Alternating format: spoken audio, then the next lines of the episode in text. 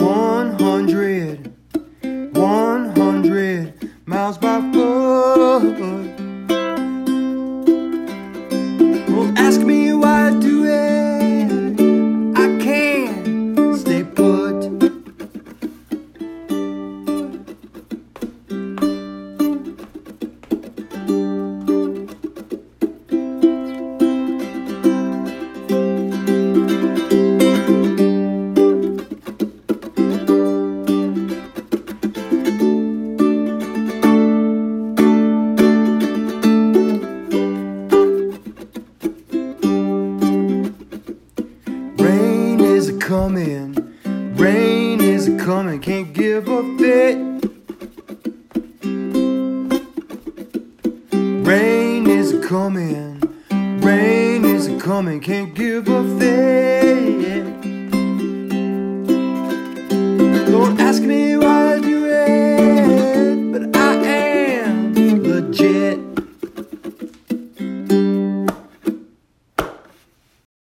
Welcome to another episode of MR Running Pains podcast. Um, today, I have with me Anne Riddle. Anne is simply uh, just an amazing woman um, who has done just mind blowing things um, in running. Um, she uh, she probably is lesser known to those that haven't been into the sport um, for long, uh, just because she did most of her um, big adventures um, in the early uh, 2000s, late 90s. Um, so, um, but she did some amazing things, and obviously we can we can learn um, so much from from people like Anne. So, I'm excited to uh, to present to you our conversation, and uh, hope you enjoy. And I'll catch up with you guys at the end of the episode.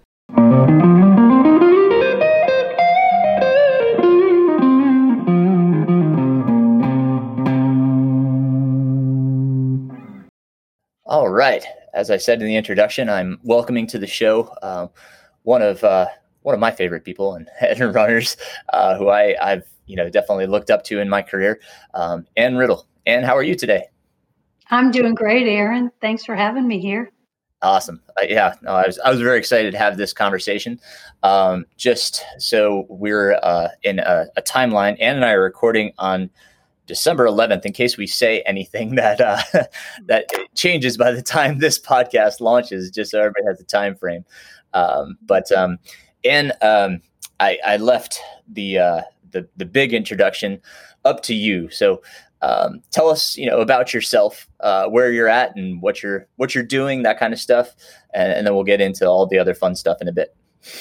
Okay. Well, um, goodness, I've been a runner since I was 14 years old. And um, we'll get into, I guess, the ups and downs of my career. Right now, in my running, I am um, kind of coming back from injury. I've the last few years have been really up and down with back injuries. So right now I'm just in this phase of running for stress relief and running as a chance to get out of the house with COVID because there's not much else to do. and um, just trying to trying to get fit again and see whether there are any or what kind of adventures are in my future um, running wise and um, working remotely as a lot of us are um, and that's that's about it for me from here yeah uh, so starting at 14 um, so high school age yeah mm-hmm, mm-hmm. started in high school all right um, what did high school running look like for you well, so I started uh, in earlier days. I was a soccer player. So going into high school, I just kind of assumed I would be on, on the soccer team. And my parents sat me down like the summer before ninth grade and said, Here's the thing like, you're not really very good at soccer, and you probably won't make the team, but you're one of the fastest people in the field. And it seems like you can just go and go. Why don't you try out for the cross country team? And I said, Well, what's cross country? and they told me, you know, running across fields and up and down hills and um, through the grass. And the best thing was there were no cuts. So anybody who went out for the team made the team. So that was my intro. And I knew that I knew the races were three miles long. And at the time, our driveway was a mile long. We lived on a dirt road. And so that summer, I practiced every day until I could run to the end of the driveway and back without stopping. So I figured that prepared me for high school cross country.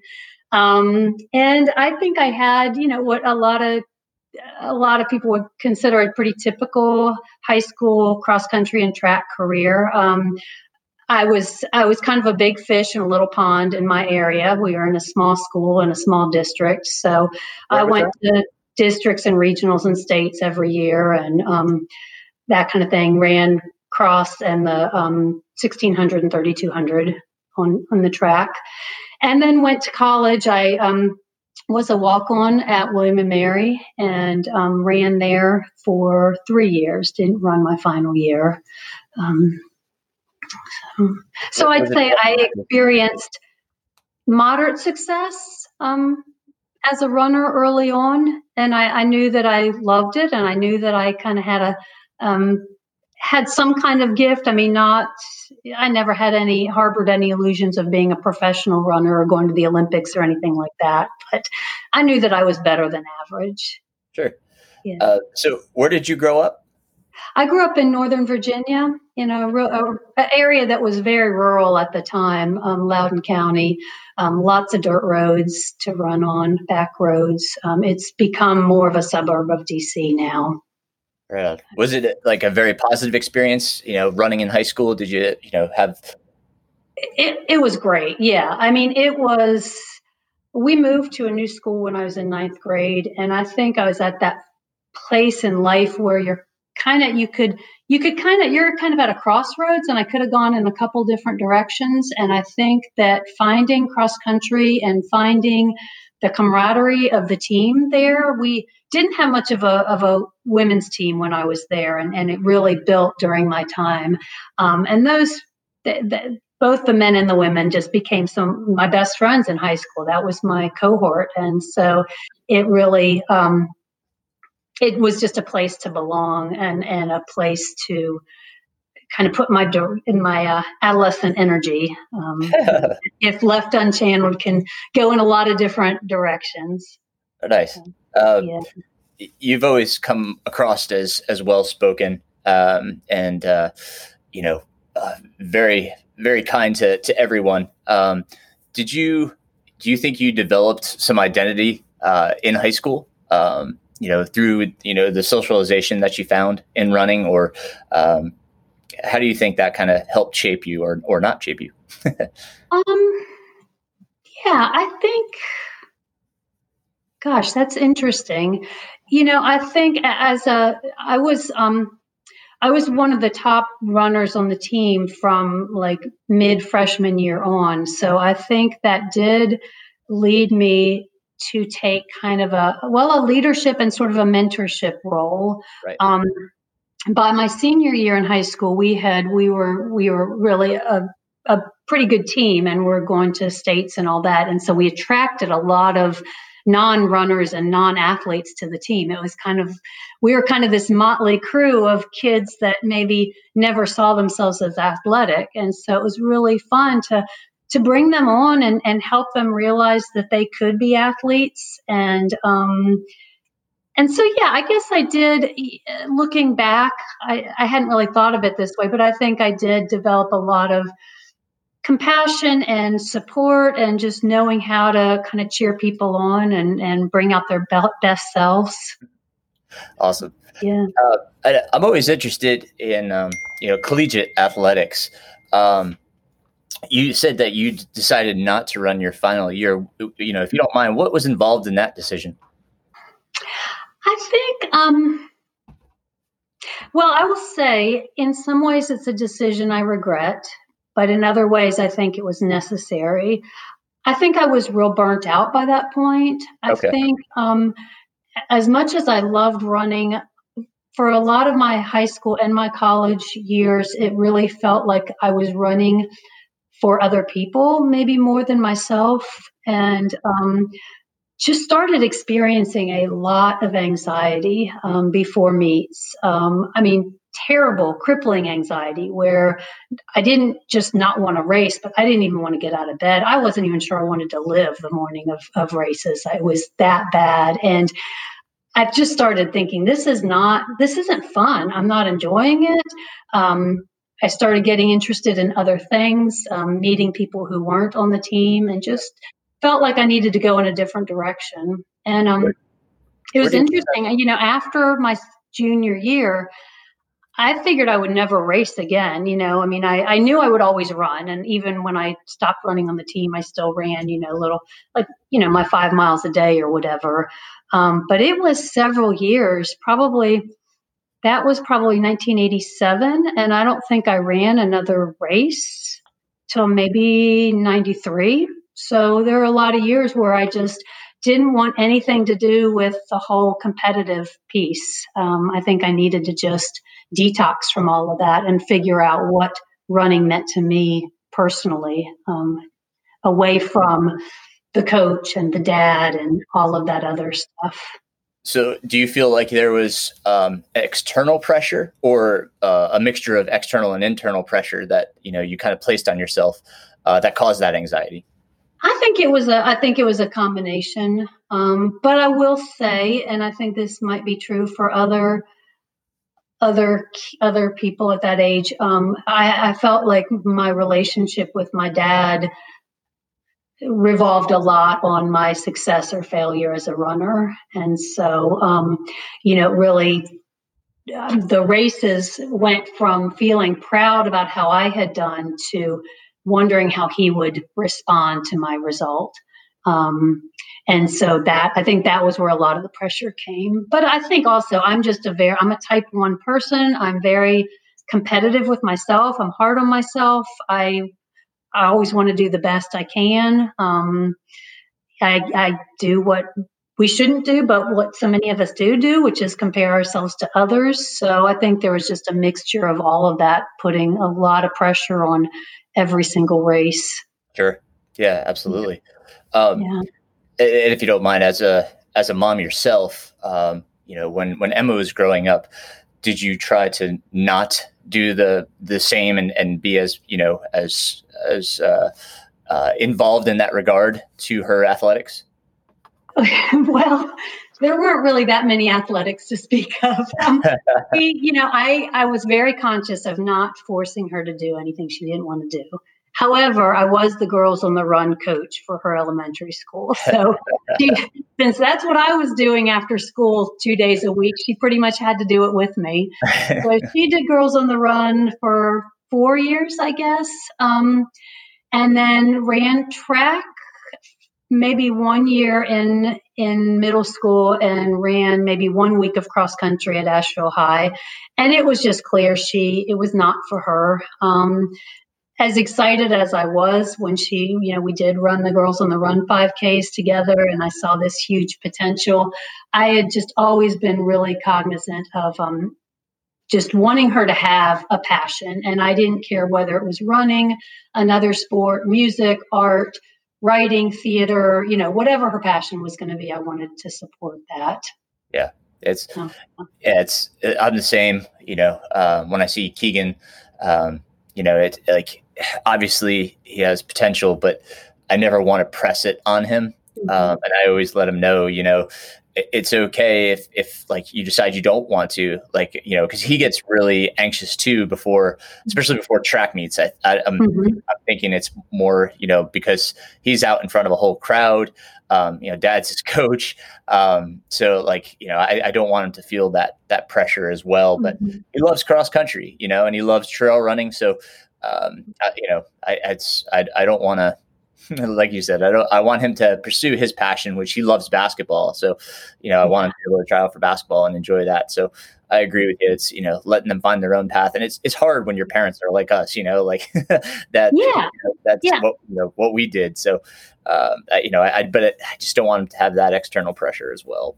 Mm-hmm. I agree with you. And I think, you know, that that's sort of what happened when Emma went out for cross country at Asheville High. The very first day, the you know, the coach, who is someone I know, texted me and was so psyched that that Anne Riddle's daughter was coming to be on the team. And you know and I think in some ways I think Emma wouldn't say it but I think you know she gets she's kind of proud of that. But in the other um, you know she's she's not me. She doesn't have the, the interest or the the drive that I have in that area. Yeah. so I think it was it maybe did feel like a lot of pressure for her. Yeah. Um, when, when you were in, uh, let's say, high school, um, were you motivated enough that if you guys didn't have practice, you would just go out for a run anyway? Mm-hmm, mm-hmm. Yeah. Yeah, yeah, I, yeah, and I would even, uh, yeah, I remember actually one specific day in high school. Um, the it was my senior year, and this this girl was my big rival um, for like um, in the mile or two mile or something. And there, there was an awful weather day, thunderstorms, hail, and our practice was canceled. And I remember going home and going for a run and thinking, I bet Kim Sullivan's out there training right now. I'm going to go out there and train right now. And then we had the meet that weekend, and it turned out she had been sick all week and hadn't run at all. but, you know, I used that as motivation. So, yeah, yeah. I was yeah, yeah, I was out there, and you know, and in not a very not always a very directed way. Like i remember a couple times having a, a disappointing uh, race on a saturday and going out to the track and my dad timing me for on intervals on sunday um, which was just like didn't make any sense training wise was not what i needed but just this okay we got a no taking the day off no resting no recovery day. Let's go back wow. out at it. So. Uh, and I'm sorry if I missed this. Uh, were your parents runners? They weren't. Um, they became runners when I was in high school, um, but they weren't beforehand. Okay, yeah. gotcha. Yeah. Right on. Very good. Um, so fast forward a little bit. You've um, you know you, you're uh, you've taken a little hiatus from racing. You said, mm-hmm. uh, and then you got back into it. What what regained that interest in uh, in racing? Uh, I decided to run a marathon, and I'm not really sure why, but it just, I guess, every, maybe I can only speak for myself, but I think as a runner, maybe the ultimate goal is to eventually run a marathon. Although nowadays, probably the ultimate goal is to run like a 50 miler or a 100 miler. But back then, it was like if you ran a marathon, you were a real runner. So, um, I just decided to run a marathon. And back then, you know, there was no internet, there were no training guides. Um, and so I went to the library and checked out a book on how to run a marathon and had a little 10 or 12 week plan and I followed it to the T and did my marathon. And I think that sort of reignited things for me. Right. Um, which, which marathon was that? It was, I don't even know if they have it anymore. It was the Piedmont Triad Marathon in okay. Greensboro. Okay. Right on. Yeah. And so how'd that go? Did you? It was great. I think I ran like, um, 304 or something, which was, you know, pretty, pretty good. So I was pretty, pretty psyched about that. And, uh, you know, of course, the next day, more sore than I'd ever been in my entire life. Couldn't walk downstairs or anything like that. But it was, it, it kind of reminded me, like, gosh, you know, if I really work at this, maybe I could achieve some things. And so, like you know, that spark is now lit. So, mm-hmm. uh, like you said, you've you've kind of got this idea in your head now, like uh, maybe I can do something else. So, mm-hmm. where did that take you from there? I started working with um, the coach, the track coach at the time at UNCA, um, Stan Rosenthal. And we, through some women in the Asheville Track Club, we started a little women's um, track workout group. And so we met um, once a week and did track workouts. And so started doing that was the first time in, you know, eight years I'd done any speed work. So started doing that, just started entering some local 5Ks, 10Ks, um, winning here and there, winning a little bit of money here and there. And, um, and so Stan thought I had potential in the marathon. So for a while, um, the um, Olympic trials was my goal.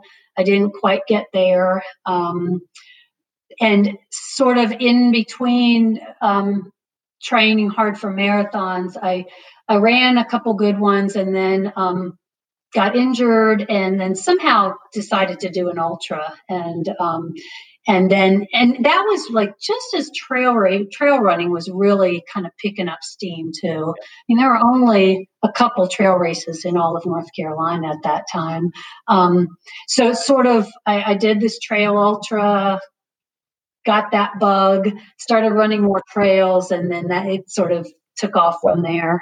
All right. So where did uh where did the marathon end up? Uh, like where did you end up having, uh, or what was your PR? Let's say. Um, two fifty four. Two fifty four. Beautiful. Yeah. Awesome. And so at the time, the women's trials um, were uh, the qualifier was two fifty, yeah. and so and two fifty. I mean, I only ran four marathons, I think, um, during that time, and I was taking off, you know, pretty substantial time. So I think probably I mean, who knows? We're, we all can do the coulda, woulda, shoulda. But yeah, I think had I not changed my focus to trails and ultras, and if I had stuck with the marathon for a couple more years, I think I probably could have gotten that PR down. And right. so we're talking. Uh, are we talking late like '90s now, where where you got into the trail running? Yeah, that would have been well. My first, actually, I can remember it from um, by thinking about Emma because my first trail ultra was when I was actually I didn't realize it, but I was pregnant with her, which was '99. Okay. Um, and, and I think I had done a couple. I, so the races I did were the Uwharrie trail races, and back then there was an eight mile, a twenty mile, and a forty mile. Yeah. So probably in '97 I ran the eight mile. '98 went back and ran the twenty mile, and by '99 I was ready for the forty mile. nice. Yeah. Awesome. Yeah. yeah. are still around and still selling out in three seconds. So yeah, yeah. That's, that's great. It was a different scene back then for sure. Yeah. Uh, so, you know, like, um, that's, you know, around the time I started looking at trail racing, not necessarily ultras myself, but, um, you know, what did if you would what did the ultra scene look like back then um obviously we're still not having a lot of internet access uh, you know mm-hmm. that like how did you go about uh, finding races what was around you know did you have to travel a lot what did it look like well back then the best source for finding out about races was running journal which I don't even know if that publication is around anymore. Yeah, but you know, that. I would, uh, you know, you would get that every month and look at all the races, the 5Ks, all the way up to ultras. And I think the way it had, they had it broken down was like they had all the regular races by state, and then at the very back they had like a the little teeny column about like trail and ultras. Yes, and so you, I just look on there and find out what was what was there. Um, you know, there were thinking about, and of course, I was only really concentrating on the southeast. So there is probably, I'm sure there's more going on out west. I mean, of course, there were things like there's Western and Leadville, and you know those kinds of things had been going on for quite some time. Sure. Um, but here, there was really um, there was Uwharrie, and then there were um, there was Umstead. There were David Horton's races up in Virginia, um, JFK, obviously. So I did a lot of just you know here in the southeast um, kinds of things. Right on, right on. So, um, what what would you say was probably uh, your your favorite out of the the trail races? What would, what was your uh, go to? Well, I mean, I think my favorite favorite is is Shut In um, right here in Asheville. Um, it's just it's such a classic, and I guess that was probably one of my first trail races too. Actually, you know, I probably did that for the first time maybe in 96 97 somewhere in there okay. um, and i've gone on to I did i've done it seven times total. Um, and it's just you know it's just a classic because when you live here in, in western north carolina everybody does it and it's just like a big big family reunion every year.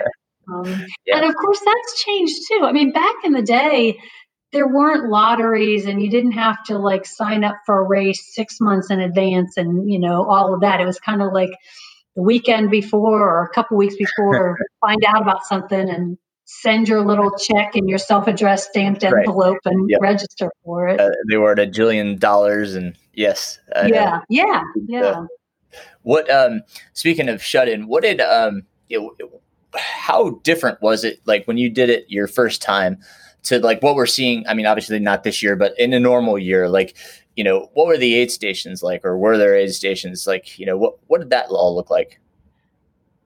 I think, I mean, that's one thing I don't think has changed a whole lot. And I will say I haven't run shut in in in a few years, maybe, you know, could be 6 or 7 years by now, so I don't know what it's like currently, but I think it's always been just just like kind of a roaming sort of party atmosphere with the aid station. You know, you'd have your crew driving from rest stop to rest stop and, and seeing you. And, um, you know, certainly back then, when I first started, you didn't have all your gels and your fancy drinks and all that. I remember, you know, my husband handing me a banana and me getting kind of frustrated that it wasn't peeled. And, um, um, you know, you didn't care. I didn't even have, and I don't even know if I would carry water if I did shut in now, but like you didn't even have like ultimate directions handhelds and things like that back then. At least that I, maybe I was just behind the times. But, you know, that was also when I owned Jus' Running and we didn't sell a lot of that stuff. People didn't wear hydration systems or CamelBaks those were for mountain bikers not for runners so all of that has changed a whole lot right so like it, you did Uwharrie 40 so what did that look like so far as like you know you're you know you don't have the handhelds you don't have you know so what did you guys do instead just depend on the aid stations pretty yeah. much yeah yeah, yeah. Gotcha. Um, gotcha. Uh, and you said you like there wasn't like the gels and stuff, so it was more like you know, like you said, bananas and uh, handful of M and M's and boiled potatoes and that kind of thing.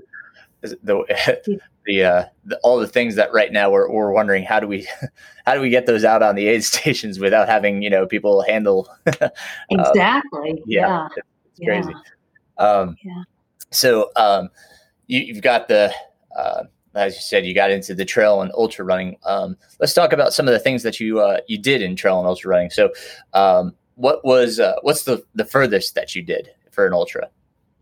Um, the furthest I did, it was actually not on trails, on roads. I my towards the very end of my ultra career, I did um, 24 hour races, and I think this is where it gets foggy. I think my PR was somewhere around like 138, 140 miles, something Amazing. like that. Yeah. Uh, so, did they have the um, U.S. and world teams uh, when you were doing the 24 hour?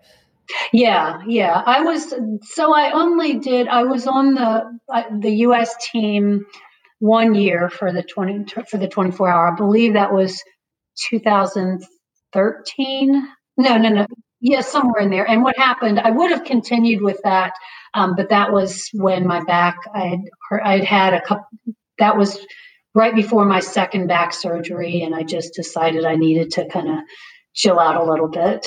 Um, but yeah, so I did go to the Worlds in the 24 hours, and that was a that was great. It was a lot of fun. It was in Poland, and that's super cool.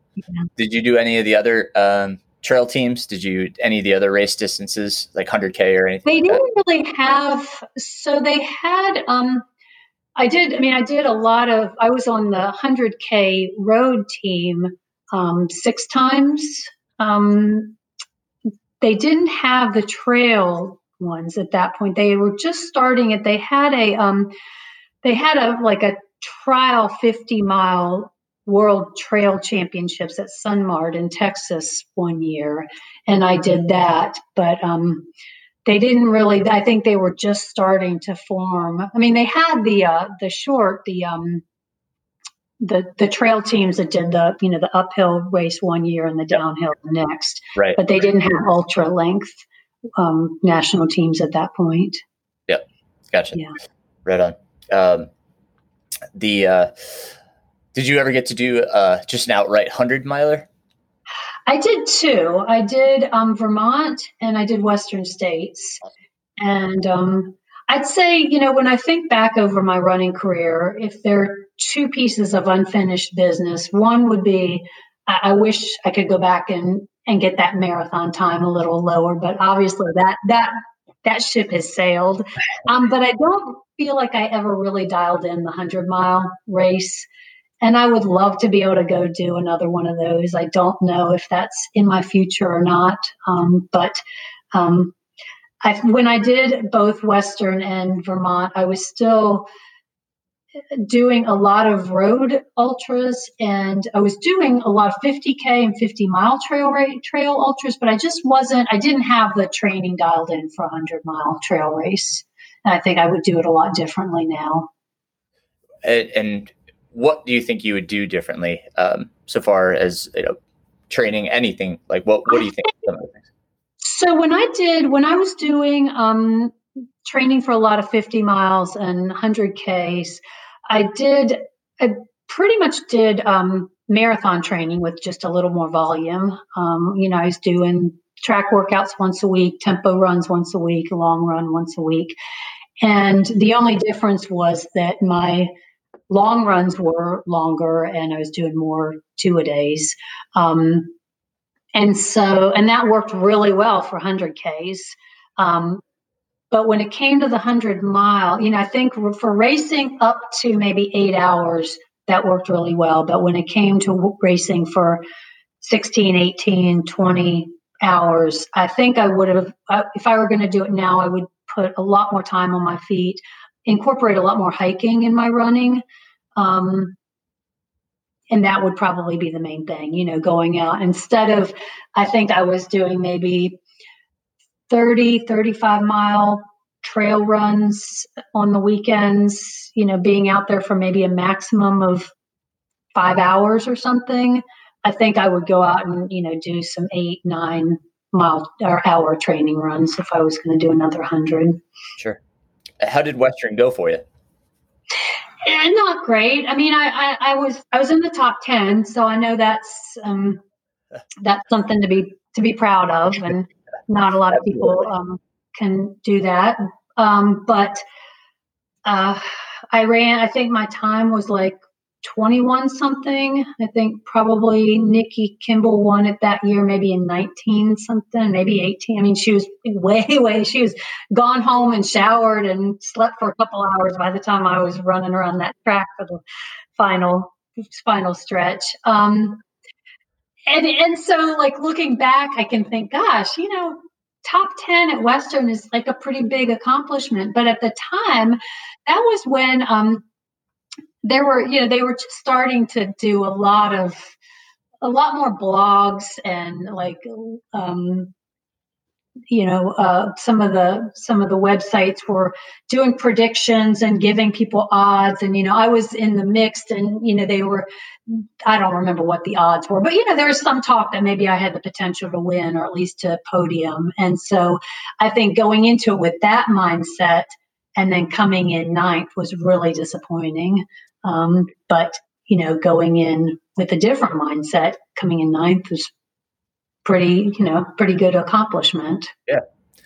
Um, if we could talk about Western for a state, uh, second, because you know, I, I, would say that it's on everybody's bucket list. mm-hmm. uh, if you're, you know, if you do hundred milers, typically Western States is on your bucket list. Um, if you could just give some some advice uh, about, you know, uh, training for Western states. Uh, what are some things that you might say are you know some some key components to training and being prepared for for Western states? Well, the downhill is huge. Um, one of the things that really killed me there was that my quads were just shot by the second half. Um, you just don't realize how much descending you're going to be doing going into the canyons and then coming back out. So that's a big one. Um, managing the heat and and hydration, and I don't even think it was a particularly hot year that I did it. I mean, it was definitely hot. It definitely got into, you know, maybe 100 degrees in the canyon. So that's pretty darn warm. But it wasn't like one of the record hot years that you hear about. So just really being able to manage um, fluids and figuring out dialing in your eating, because that's always been a big challenge for me in almost any distance over about 50K. I just get to a point where I don't want anything but unsweet tea and water. I just don't want any I don't take in any calories and you know, obviously that's not that's not good energy management. So really dialing in, you know, what can you stomach in those final hours and especially with heat, you know, practicing that and getting that figured out. Absolutely. Um, I think it I remember coming at to um Devil's Thumb, which was a really, really hot area and hot time of day. And they had these popsicles that just looked so appealing. I think I like sucked down two real fast. And then descending from there, got the worst side stitch and cramps. And it's like, you know, why would I suck down a couple of popsicles and then like scream down a hill? It just, you know, too much sugar, too much stuff sloshing around. So those kind of like, kind of rookie mistakes, really, when you think about it. I gotcha. Uh, were there any uh, races that you were like, man, I wish I had been able to do that one? Um, you know, I think I don't know that any particular ones come to mind. I mean, there's a ton I would love to do. You know, a lot of the ones out west that are just so beautiful and scenic. Um, you know, Hardrock, that kind of thing. Um, I don't know if I was even cut out for that, even in my prime. But something like that would have been really, yeah. really fun to do. Um, you know, in terms of like a sub ultra, I I never did Boston, even though I qualified for it plenty of times, and I did after I had my back had sort of curtailed my ultra running. I did do another couple marathons after that, and had decided I was going to do Boston just because everybody says, you got to do Boston, you got to do Boston. For so many years, I thought, ah, what's Boston? You know, I've gone to Worlds, I've done Western, who needs Boston? But I decided to do it and got injured just a few weeks out and didn't get to race it, but went ahead up there just because I already had all my accommodations. And it was it was amazing. I mean, it was magical. Just the the energy there, um, how the whole city turns out. So I, I, wish I had done that, or maybe will again at some point. That's probably you know one that they always say should be on every runner's bucket list, and I kind of blew that off, and I I regret it a little bit now. Uh, yeah, I got you. Yeah. Absolutely. And um, I guess you know the other thing, and now that I think about like bucket list ones, I still would kind of like to do Hellgate up in Virginia, um, David Horton's race, which I think is this tonight. week and maybe starting yeah. tonight, actually. Tonight. Yep. Yeah. So that's yeah. another one that I think would be really special. yeah. Yep. No, absolutely. Um, it's those sound like the the usuals. Um, mm-hmm. You know, as I, have said, uh, I am. I think I'm number 17 on the wait list for Hardrock right now. Oh um, boy yeah, so it's it's I'm getting up there. I haven't looked to see if I've I've moved at all. I doubt it, but uh, mm. so I'm excited for that. Um, yeah, and yeah. you know, God knows I'm. I think I'm on year six for the Western States with lottery. mm. So maybe at some point. Yeah. Um, but um, you also um, you did some really fun projects and uh, mm-hmm. and FKTs. Um, let's let's get into that topic. Yeah. Um, let's let's talk about let's start with your what's your favorite? What was your favorite fkt or project that you did? Well it's interesting because when you think about fkt's when you're in the middle of them they may be your least favorite thing in the world but then after you've done them they, they're really fun in hindsight. Yeah. um, the Tour de Virginia which was um, a run on the at across the state of virginia i think it was well let's see i wrote down it was um, how many miles was it? quite a bit. 500 and, 510 miles, I think, and we did it in 14 days, 13 days, something like that, and um, 169 hours. It looks like, and that was really fun. It was fun because we I had it, I did it with five of us started and three of us finished, and um, it was it was a team effort, but the, I mean, the two guys were so far ahead of me by the end. I didn't really see them except at the campsite each night. But we had a crew that drove uh, drove our gear from site to site, and we ran maybe anywhere between like 30 and 45 miles a day on the AT. And it was just there's just something. I've never done a through hike, but it kind of gave me a glimpse of what that would be like, where you're just in this kind of extended period where you don't have to think of anything except getting from point A to point B and you know managing your energy, managing your blisters, managing your your food and fluid intake and um, there's just something really special about being able to just take a step away from your life and do that. So that was a really special one. Plus, having grown up in Virginia, it was cool. Just and, and finishing up in Harper's Ferry, where I had spent a lot of time as a kid. Cool. Absolutely.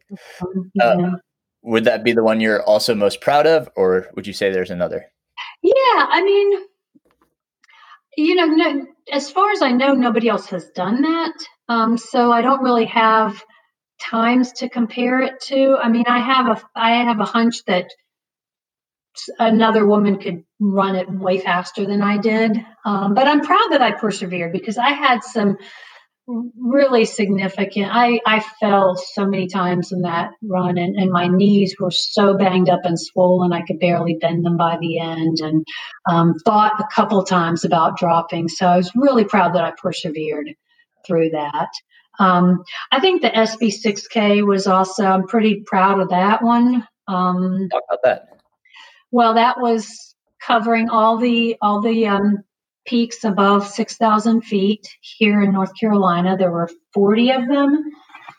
And we did it in, um, let's see, we did it in six days, six and a half days, covered 261 miles. Um, and it was, I did it with two other women, and we did do it as a team effort. We stayed together the entire time, um, which had its merits and its disadvantages. Um, it's good when you're struggling and you've got two people there with you who are having better days who can kind of pull you along but it's it's hard when you're having a good day and your teammates aren't having as much of a good day and um, you can't really just take off and do what you feel like doing but uh, it, it was fun because I got to do a lot of recon and spend a lot of time out in the mountains in areas that I haven't really spent a lot of time in. So, um, especially out in the Smokies. And, um, and part of the challenge with the SB6K was it was not pure running. It was a lot of uh, orienteering and um,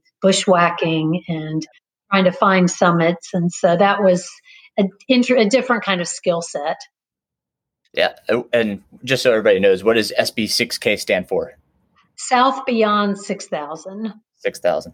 And that included peaks um, in North Carolina and Tennessee, right? Well, the only the only one in Tennessee, I think, was um, Clingmans, which I think might be kind of on the border, maybe. Right. It, it's in Tennessee. Yeah. Yeah. Oh, okay. So yeah, it started in. We started at Clingmans did all the peaks in the Smokies, and then went out to the Plott Balsams, then the um, great balsams where Black Balsam and Shining Rock and all that are, and then um, across the Mountains to Sea over to um, Mount Mitchell and all the ones over in that area, and then or, and then over to the Roans. And so you ran in between yeah. wow, all these areas. That's well, I, you would running loosely defined. I'd say there was sure. there's a fair amount of shuffling hiking, but yeah, we, we went we we went from um, peak to peak on foot. What was the total distance? It ended up being, let's see, about 260 miles. It's incredible. That's awesome. Yeah. That's really cool. Um, yeah. I think it's just really cool that you guys were doing these projects and, you know, um, just coming up with some different things to do. And it was before all of this, you know, uh, hubbub about FKTs. Mm-hmm. Uh, what do you think stirred that interest? Just to you know do something different, or you know? Yeah, I think you know. I guess for me, and I would suspect I'm not the only one. I think maybe it's not coincidental that the interest in FKTs has grown as the ultra world has changed. And I think what's happened, and I think in some ways it's really good. You know, there's so many more people out there running ultras now, and yep. we always want to see more people enjoying the woods and getting fit and pushing themselves. But at the same time, it became more and more difficult to get into races. Um, races became more of a for profit venture. Entry fees went up. And um, it just started feeling like, you know, why should I pay $300 to do this race with all these other people and have to sign up for it six months in advance and do a lottery. And then if I get injured, I don't get my money back and yada, yada. when we have all these amazing trails and adventures to be had right here in our backyard. Absolutely. So, um, you know, I think I'm probably not the only one with that line of thought. Yeah. Yeah. Um, and you know, I I just had a podcast with um, Tori Greaves, who just set the uh, the new FKT on on Pitchell, uh, mm-hmm. uh, and that's one that uh, you seem to have done quite a few times in uh, in both directions, as I remember it. Because uh, it, actually, I haven't. Oh no. I've only I have not done Pitchell. I oh, just oh, okay. did the other direction, and that's another one of my um, bucket list. Wish I had done. I tried to do it just last year and ended up um, right around uh, where was I around rattlesnakes and maybe like 40 miles in or something like that came had been having really bad chest pains for like three hours and um, was getting ready to start on a section that was pretty um, inaccessible and just thought you know i don't know what's going on i have really severe asthma didn't know if that was what was going on or, or what it was, but I, I had to abort that effort. Gotcha. Um, yeah. But, yeah, so that's one I, you know, the one that got away, the one that I wish I had done when I was really strong and fast five or 10 years ago. Sure. Uh, but you had done it from Mitchell to Pisgah. Yeah. Yeah. Like, yeah. And the only reason I did it that way was because of whatever time of year it was. I can't remember, but the hours I was, I was concerned about whether I would be able to get into Mount Mitchell State Park right. before they closed. Um, and really get access to the top. And I didn't want to like yep. get up there and then have to right. walk back down the road yep. to my yeah. So that's why I did it the other way because then I could, you know, I could choose yep. what time I went out, and then it didn't matter what time I finished. As as fate would have it, um, we passed each other. Um, you were coming at me from full oh. I was out running just on the you know Mountains to Sea random training run. I'm like, hey, Anne, what's going on? She's like, oh, I'm, I'm just doing Pitchell backwards, head to Pisgah. Oh. of course you are. It's a Tuesday. What else would you do? That's that was a long time ago. It was, yeah, but that, I, like that's a it's still vivid in my you know in my memory. uh, but um, you've uh, you've also you've had some sponsors too uh, through time, correct? Mm-hmm, mm-hmm. Yeah. Um, so um, you know the world of uh, you know running companies has obviously completely changed with um, that of social media. Social media mm-hmm. has made it a um, more accessible. You know that companies uh, provide opportunities for more runners. Um, but you know, when when you and I were were running as as sponsored runners, it was a, a completely different game because social media didn't exist. Yeah. Uh, you want to talk about that? Like, what were some of your obligations as a as a you know sponsored athlete? Yeah.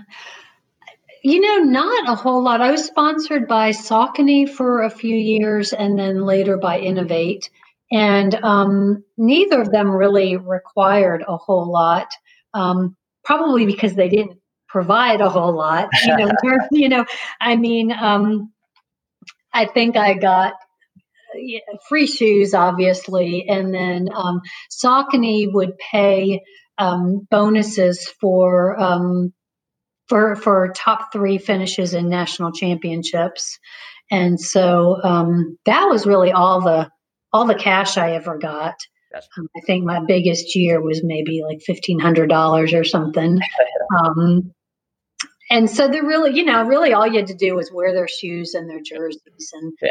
you know, yeah. try to try to get your picture in a magazine or a newspaper if you could. But like right. you said, there were no, and and I thought about that a lot, you know, because I watch fair amount of YouTube or you know read blogs and things and see all these runners doing all this and I you know I find myself asking like would I have done all that like if if that was the expectation then cuz I'm not somebody who tends to want to put myself out there a lot in terms of like filming videos of myself or so in some ways i would you know I, I, feel like i missed out because i think that people who are sponsored now probably get a lot more perks and a lot more opportunities to yeah. travel to, to cool places um, i didn't get much of that really um, right. But i also got to do whatever i wanted. You know nobody was telling me you have to run this race or you have to put in this many appearances or anything like that. Yeah. Yep. Yeah. Um, yeah it was much simpler. Yeah. You know uh, but yeah it's uh, it's kind of tough to you know to to see social media because uh, it feels like the uh, the message is more about the hashtag mm-hmm. you know, that it is about uh, you know the uh, what you know whatever was going on. You know, like I still like the images where it's just you know this is uh, you know something beautiful I saw on my run, uh, and it's not like hashtag you know blah blah blah. You know, so I like mo- you know, all of my posts I don't have hashtags. Um, I do have some brands that you know that represent, but um, I still, you know, I, I'm not a hashtagger. yeah, um, yeah. So yeah, it's it's hard. Um, you know, it's it's hard to find that balance too because mm-hmm. you know I, I, understand they're you know want to market and, uh, and and have sure. their visibility, but at the same time, it, it just seems uh, contrived. Um, yeah. But um, let's you know we've we've kind of danced around your your back. Um, so let's let's talk about your back if you're okay with that. So, um, you know, when did that pop up and, and what happened? Um, well, I've had periodic lower back pain for as long as I can remember, and you know, it's usually something that just flares up and goes away after a few days. Um, but I think it was um, it was probably it was after the SB6K. Um, a couple months, you know, I came off of that and then just started racing again within a couple months. And um, just, it just started feeling worse and worse. And it was, you know, I didn't know anything about back and disc problems then. So it manifested as um, a lot of times it manifests as like uh, either glute or piriformis or hamstring pain. So I, I kept getting treatment for those kinds of soft tissue injury kinds of things, and nothing was getting better. And um, this was over a period of, you know, maybe a month or so. And then all of a sudden, one morning, one night, I woke up in the middle of the night and couldn't move. I, I got down to, uh, actually, I got down out of bed to stretch and couldn't move, couldn't get back up. And it turns out that I had herniated a disc. And so I had surgery. They told me, um, you know, probably don't need to ever run again, or maybe if you do run, you know, stick to 5Ks, that kind of thing. And and it was really scary. And I was in traumatic. It was awful pain. I mean, I I have new understanding or a sympathy for people who are in chronic pain because it was really debilitating every minute of every day. Um, but of course, the surgery took care of the pain, and I was you know, woke up the next day and was great. And so I started started walking and I was in PT at the time and I remember the physical therapist saying you can't run but you can walk as far as you want and I went into the PT one Monday and she said, Well, what'd you do? You know, did you walk this week? And I said, Yeah, I did. Um, actually, they had this race called the Black Monster, Black Mountain Monster, which is a 24 hour race. I just did the 12 hour version. I didn't run, I just walked. I walked like 44 miles. She's like, um, I said you could walk as much as you wanted. I didn't really mean you could go out and walk for 44 oh, that's great. But of course, you know, running can be kind of like an addiction and i think a runner's mind kind of works like an addict's mind in that I started running again and I could run five miles pain free. And I thought, well, gosh, you know, I should try to go out for 10 mile runs on the weekend. So then I could do 10 miles pain free. Then, you know, why not try 20? You know, it'd be good just to do a 20 mile run every Saturday. So started doing that, then thinking, well, if I can run a 20 mile run, I could certainly do a 50K. And so then I just kind of got back into that whole thing. And um, I realized that running trails was harder on my back than roads. I think having the even surface was easier on it. And so I thought, well, I'll just run lots of miles on the roads. Why not do a 24 hour race? And that was when I got into the 24 hour races. And so I did like three or four of those. And then my back flared up again. I think what happened was I did too many. I did I think I did the Tour de Virginia in July. Then I did maybe like the World 100 mile championship or World 24 hour championship in September. Then I tried to do another 24 hour race in December. And after that, it was it was blown again. So I had another surgery, and I thought, you know, I really need to be smarter this time. So I was for a while, and then for a while. then I ended up deciding to do some more fun stuff out on the trail, and did Scar and tried to do Pitchell, and then it that this was like a year ago, and it started flaring up again, and I've been paying the price since. Oh. Now I'm just getting back to where I can run every day. I'm at about 35 miles a week now, you know, working towards like to, you know, but then again, I think, well, anybody sane would think 35 miles a week is perfectly fine. You know, that's plenty to stay stay healthy, you know, deal with your stress, blah blah blah. But I'm thinking, well, 50 miles a week would be a nice, you know, round, better number to be to be hovering. And then as soon as I do that, I know I'll think like, well, there's no reason I can't try to go do a hundred miler. So I don't know. I'm just trying to be I'm trying to learn. I mean, one back surgery can happen to anybody. Two is kind of dumb, but three would be really idiotic, and I just don't want to go there. So yeah, yeah, I hope you don't have to. Yeah. I hope you don't have to. Mm-hmm. Um, so um, you had a very nice uh, progression in your uh, in that you know you you worked through you got through the marathon you know you built into the 40 miler and then you know just started increasing from there but um, you know, something I want to touch on is these days we get a lot of youth um, into these, um, you know, ultra events. Uh, you know, mm-hmm. um, 100 miles. It's you know, I'm, we're seeing more and more uh, younger, um, you know, mm-hmm. even even younger than 18 uh, that, are, that are jumping into these ultra events. Yeah. Um, do you have any sort of advice for them? You know, I don't know.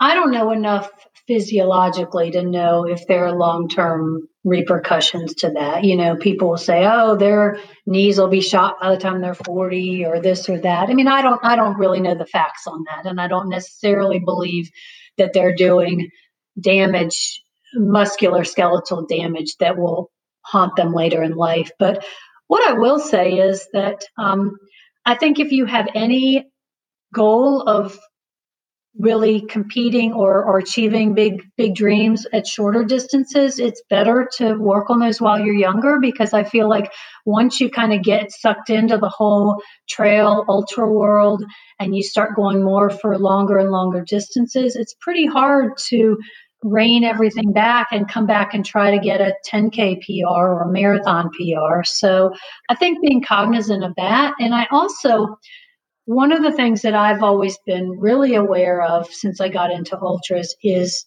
the need to have balance in my life. And um, ultras can really take over everything. And I've I've known people who it's really become their whole life, and then something happens, and they get a career-ending injury, or just have to take downtime, or whatever, and they don't know what to do with themselves. They don't have any other interests. They don't have any friends outside of the running community. They don't have any other kind of meaning to their life. And so I've always been a big proponent of finding meaning outside of running, um, whether it's other passions, whether it's your career, whether it's your family or friends.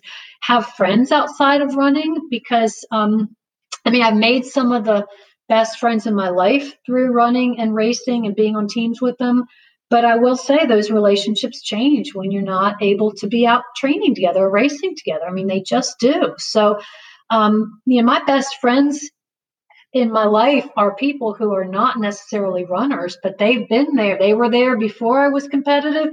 They were there when I was winning races, and they're still there now that I'm a casual jogger. And so I think just having a life outside of of running and racing is so crucial. And I know a lot of people would disagree with that, but that's what's been important for me. Uh, I totally agree. I yeah. totally agree. Um, switching topics slightly here, but um, at this point in time, um, we'd like to see our sport kind of get more diversity uh, within it, not only mm-hmm. um, racially, but uh, seeing a, a, stronger female presence. Um, what can those that are you know already in the sport um, do to encourage you know further participation um, from from everyone, you know, and, and being part of the you know becoming a part of the community? I think just, you know, I think encouraging people you know who are interested to give it a try, you know, telling, really emphasizing that it is just it, it sounds when I did my first ultra, when I went to the first ultra, I fully expected everybody there was going to look like an Ironman or an Olympian. You know, I thought everybody was going to be super ripped and super fit. And then you actually go to ultras and there are people of all ages, shapes, and sizes there. And it's it's really validating and empowering. And so I think if to share that message to people who've maybe never been to one or never seen it, let them know that it's they really are there for everybody and you're not going to go and feel like the only one who is not an Olympian. Um, I think, um, you know, I think, I think that cost probably prohibits some people from competing in ultras. I worry that our sport is becoming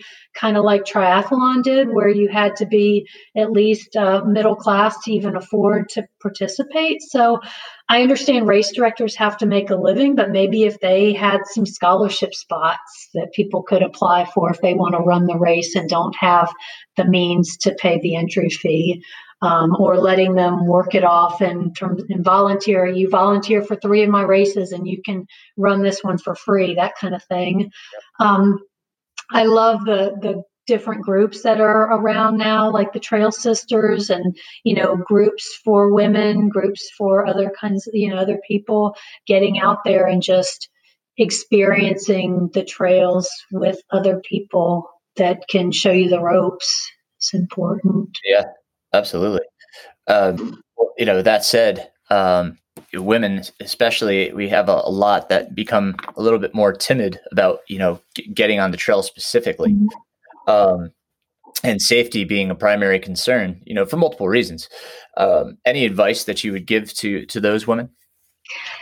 You know, I have.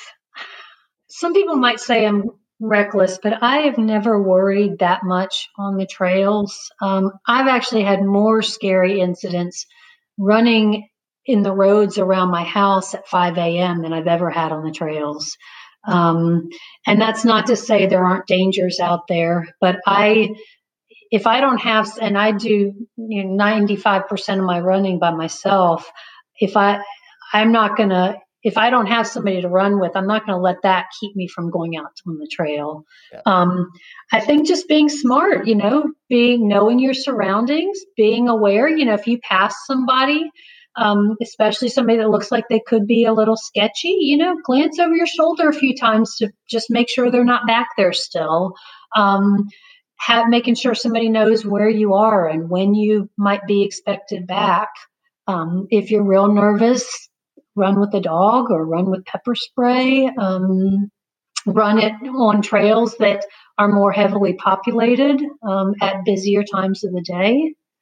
And so I, you know, I understand that we need to be safe and cautious, but I don't, I think, I personally feel like I'm in just as much risk if I'm coming out of the Asheville Mall at 9:30 at night and my car is parked in a distant parking lot. I feel like that's just as risky as being out on the mountains to sea trail by myself. Yep, that's yeah. all great points. Absolutely. Yeah. And uh, as we kind of wrap up here, um, what do you have for for parting words of wisdom for, uh, mm-hmm. for those that want to seek uh, longevity in our sport? I think um, I think mixing it up is really important. I think, um, you know, I always made an effort to run, tried to run like a, a mixture of terrains and distances. So, you know, even if my big key races for the year might be a couple of big, you know, 50 mile trail races, I would still try to do some shorter races or some road races to mix it up. I think it's I think it makes you a more versatile runner if you're accustomed to different different uh, surfaces. Even throwing in a track meet every now and then can be fun. Um, I think going to different places can really be fun and and mixing things up in terms of you know trying SB6Ks or SB uh, trying FK, FKTs, getting all my acronyms mixed up. trying um, FKTs, trying uh, new trails. Um, take listening to your body, taking rest days. I'm not as good at that. I never have been, but I think that probably helps with longevity. um, and just finding balance in your life again. You know, one of the things that I've done over the last five years is I've done a lot of um, rock climbing, and then this year I actually took up supping also, and it's just fun to have some other things. I think it makes me appreciate my time on the trail even more when I'm don't do it every single day when I'm mixing it up with other activities. Um, so yeah, just try not to I guess, like you would say about your stock portfolio, diversify. Perfect, perfect. Well, Ed, that was, uh, that was a great conversation. I really appreciate your time and yeah, it's fun. Your, your contributions to our sport, of course, and um, for sure. I you know I hope you guys have a very merry Christmas and a, and happy holidays. Thanks. And, you uh, too. stay stay safe and stay healthy. That's the goal, right? yeah. Yeah.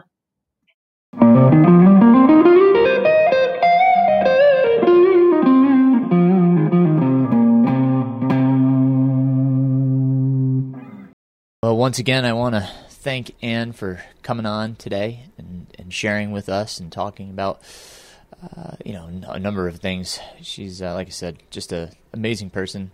Um, honor and privilege to be able to, to speak with her. And so, thank you, Anne. Uh, just on uh, some things going on around here. Um, I have some um, neck gaiters uh, that uh, I had printed with the MR Running Pains um, pain button logo. Uh, those are um, $15. If you would like one, you can reach out to me. Um, I will. Uh, I'll post those on uh, Facebook page, the MR Running Pains coaching page, if you're interested. It's uh, the fifteen dollars just includes shipping. I'm just gonna throw them in an envelope with a stamp, so shipping will be super cheap. Um, but if you're interested, just reach out. You can reach out uh, through uh, Facebook, uh, email runningpains at gmail.com. Um, I'll also probably post it on my uh, MR Running Pains Instagram uh, page. And uh, But yeah, just reach out if you're interested. Um, newsletter. My goodness, um, life has just been so busy trying to prepare for the holidays. I mean, we have one more episode before um, we reach Christmas, but man, uh, I've just been uh, so busy. I haven't had a chance to uh, sit down and work on the newsletter, which you know, it's my hopes that uh, um, I'll be able to get that out. Uh, may just do kind of a December slash January newsletter, uh, just with the craziness that you know the holidays entail. my kids being off um, starting next week, so. Um, but anyhow, I hope to get that out. My apologies. Um, I know nobody's dying for that, but um, if you're interested in the newsletter, uh, you can uh, sign up for the newsletter on my webpage, mrrunningpains.com. And uh, all of the old uh, newsletters as well as podcasts are archived on that website as well. Uh, it's under the Connect page, so you click on that and you'll see uh, links for um, the newsletter and podcast, so you can uh, listen to old episodes or read old newsletters. um, with that, um, information on my coaching is also available on there. Um, I am getting pretty full. Um, also, um, should note that um, 2021, uh, I am going to have a, a, price increase to 125, um, just with all my offerings and such, uh, and trying to make a living, obviously from from coaching. I'm going to increase my rate to um, people signing on after January 1st to 125, just as a, uh, a heads up to anybody interested. Um, I hope that doesn't dissuade you. Um, you know, I never want financially it to be a burden on anybody. So, uh, even if you're interested and uh, you know that that price uh, may seem a little steep, just reach out. You know, I, am I'm, I'm happy to accommodate. Um, you know, all people. like I said, I never want coaching to be out of reach just because of pricing. So, uh, don't don't hesitate to reach out. But like I said, I am filling up, um, and I do have a number of people that have reached out to me about future coaching. So um, you know, if that's something you're interested in, in the future, let me know. Um, but as I said, price will increase after January one. So um, you know, hop on board if you're looking to uh, to do something for 2021, uh, and uh, you can get on now for the uh, the old rate of 100 bucks. Um, but um, anyhow, other things that are going on. Uh, next week, I'll have an interview with um, Jennifer and uh, Nate Heaslip. Um, they are um, locals to my area here in Western North Carolina. Um, obviously, a husband and wife combination. They have a son, um, Brendan, and we talk about how they fit everything in. Um, that's you know always a question. That's such a great question. How how do we fit things in with family life, work, etc. So we're gonna have a great conversation. Jen uh, finished the Rim to River 100 this year um, in a PR time and uh, is one of my athletes. Uh, Nate, her husband, just ran the Art Loeb Trail in a you know impressive time of of eight fifty eight. Um, you know, under his own guidance. So um, we're going to talk about all that stuff. So I look forward to that conversation. That will be coming out next week, right before Christmas. Um, so look forward to that. Uh, as for myself, uh, currently, uh, I've switched out of um, the uh, the hill drills. Uh, if, if you go back and listen, I talked about doing the um, Arthur Lydiard hill drills, the plyometric drills that Arthur Lydiard had for uh, building the musculoskeletal system and I've moved into more of an anaerobic or max VO2 phase, if you will. Um, so I'm I'm doing shorter intervals, um, hill repeats. Um, as I record this here um, on uh, December 16th, the day before the podcast comes out, uh, this morning I ran um, 14 miles and then um, increased the uh, incline on the treadmill to 10% and did some 30 meter, excuse me, 30 second hill sprints. you know, and you can see all this on Strava. you know, follow me on Strava. I'm Aaron Saft, MR Running Pains. And, uh, you know, if you want to ask questions, by all means. Um, some of the stuff I, I do, you know, if you want to know why I'm doing it, what I'm doing, uh, or anything, you know, that I post on there, anything about my gear or anything like that, feel free to reach out. I love connecting with people in that way. Um, and uh, always, always happy to to share what I'm doing. Um, may also intrigue you into, you know, again, a conversation about coaching and, uh, and, and how you can implement some of this stuff. And um, I'm also uh, toying with the idea of doing um, individualized schedules. So, in other words, um, a flat rate and uh, I'll write a um, a plan for you if you're training for something specifically. Uh, you know, a 12 or a 16 week plan. Um, it would just be you know coming up with an individualized plan based off of uh, what you tell me, and then uh, you know I hand that off to you, and, and you do your your thing. Um, it doesn't require any communication on your part. It's just a one time fee. So um, looking at incorporating that as well. Um, so check that out. Um, it's uh, you can uh, find more information um, as I update my website. Um, should be updating that you know here in the next uh, week or so. Um, but uh, you know, like I said. Let me know if you're interested in that. Uh, so far as racing goes, um, man, unfortunately, um, you know, my my son's uh, season came to an end prematurely didn't get to run his uh, his his conference meet due to uh, Sever's, which is uh, um, just a kind of separation, if you will, of the Achilles uh, pulling away from the heel. Um, just uh, um, due to his growth, he's he's growing so fast, and being athletic, uh, it happens to to kids at his age. Um, so um, we we decided, obviously, to to let him rest and let it heal, which is you know, of course, the best thing for him, and his team still won the conference title, which was uh, you know most impressive. Um, so happy for them. Um, but um, you know that said, we decided not to run the Pilot Mountain Goat. Um, you know he he was taking some time off, and um, I just didn't want to travel without him. It's a three hour trip for us, and um, you know with things going on, I just didn't feel it was the right thing to do. next up on my schedule is the uh, the South Mountains 50K. That is January 9th, so that's coming up pretty quick. Um, you know, again, uh, assessing things, seeing how they go. I know um, Brandon Thrower at Tanawha Adventures, uh, you know, has some uh, COVID implementation um, of things. Uh, you know, uh, with wave starts and um, you know things at the aid stations and such. So, definitely going to assess that. Um, talk with my my wife and feel you know feel it out, see how we think how safe it is, and um, but um, you know, I just uh, I, am being real tentative. Um, you know, with with going out and doing a lot of things um, right now. Um, my wife, fortunately, is receiving the vaccine as a primary health provider. Um, so you know, I, I'm I, I do not get that, nor do my kids, but we're just being careful and cautious. So I hope all of you stay safe um, you know, be careful, stay cautious. Um, I'll be talking to you before Christmas, um, but I hope everybody's uh, enjoying the holiday season. Uh, for those of you celebrating Hanukkah, um, a very happy Hanukkah to you. And um, until next time, my friends, keep running.